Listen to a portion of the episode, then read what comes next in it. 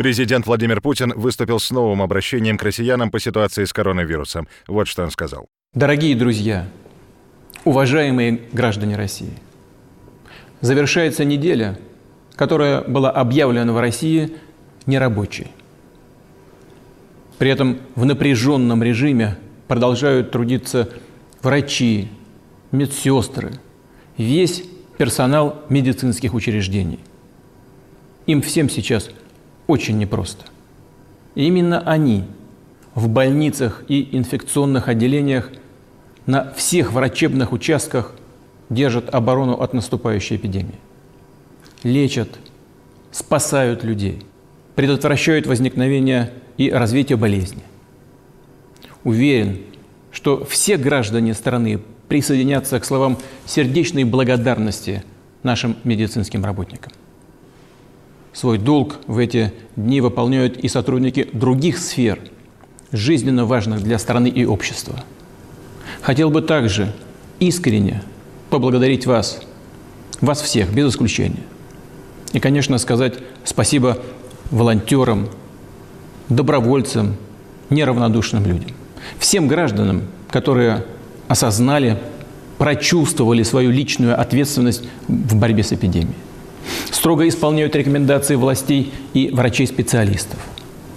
Заботятся о себе, о здоровье родных и близких, о безопасности окружающих.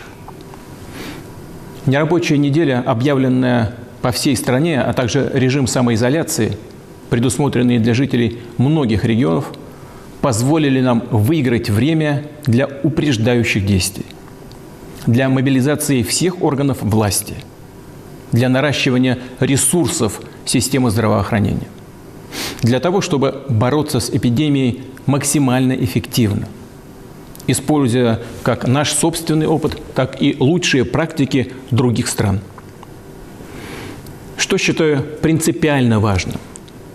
Нам в целом пока удается оградить от серьезной угрозы людей старших поколений, не допустить вспышки эпидемии в детских садах и школах, вузах, других учебных заведениях. Естественно, встает вопрос, что необходимо делать дальше, какими будут наши решения. Подчеркну, принимая их, нам надо понимать, что угроза сохраняется. Как полагают специалисты-вирусологи, пик эпидемии в мире еще не пройден, в том числе и в нашей стране.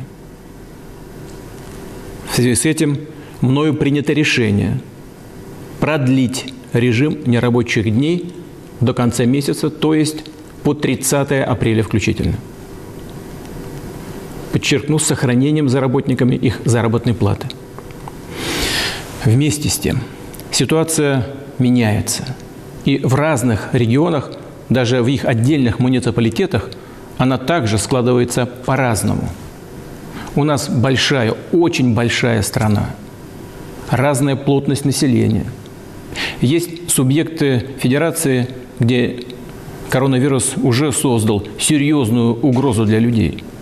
Например, так как в Москве, где переломить ситуацию, несмотря на принимаемые меры федеральных и городских властей, пока не удается. А есть регионы, которых, к сожалению, все меньше и меньше, где еще не зафиксировано, слава богу, ни одного случая заболевания. Поэтому где-то должны соблюдаться более жесткие ограничения, а где-то при сохранении высокого уровня готовности сейчас достаточно локальных, точечных решений. Эти особенности надо учитывать.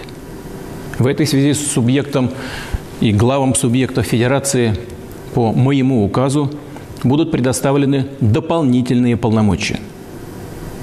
До конца текущей недели они должны будут определить конкретный набор профилактических мер, оптимальных именно для их территории как с точки зрения обеспечения здоровья, безопасности людей, так и устойчивости экономики и ключевой инфраструктуры.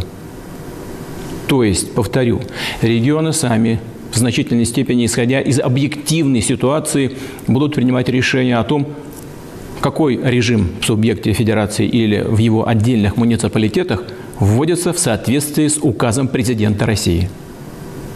Какие учреждения и организации должны приостановить свою деятельность, а какие могут ее продолжить при строгом обеспечении безопасности граждан.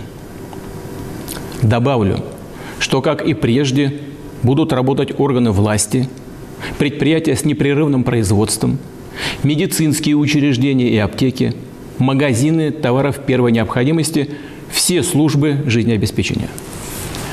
В том случае, если возникнет необходимость дополнительных ограничений для системообразующих предприятий, а также для образовательных, научных организаций, то регионы будут обязаны согласовывать такое решение с федеральным правительством.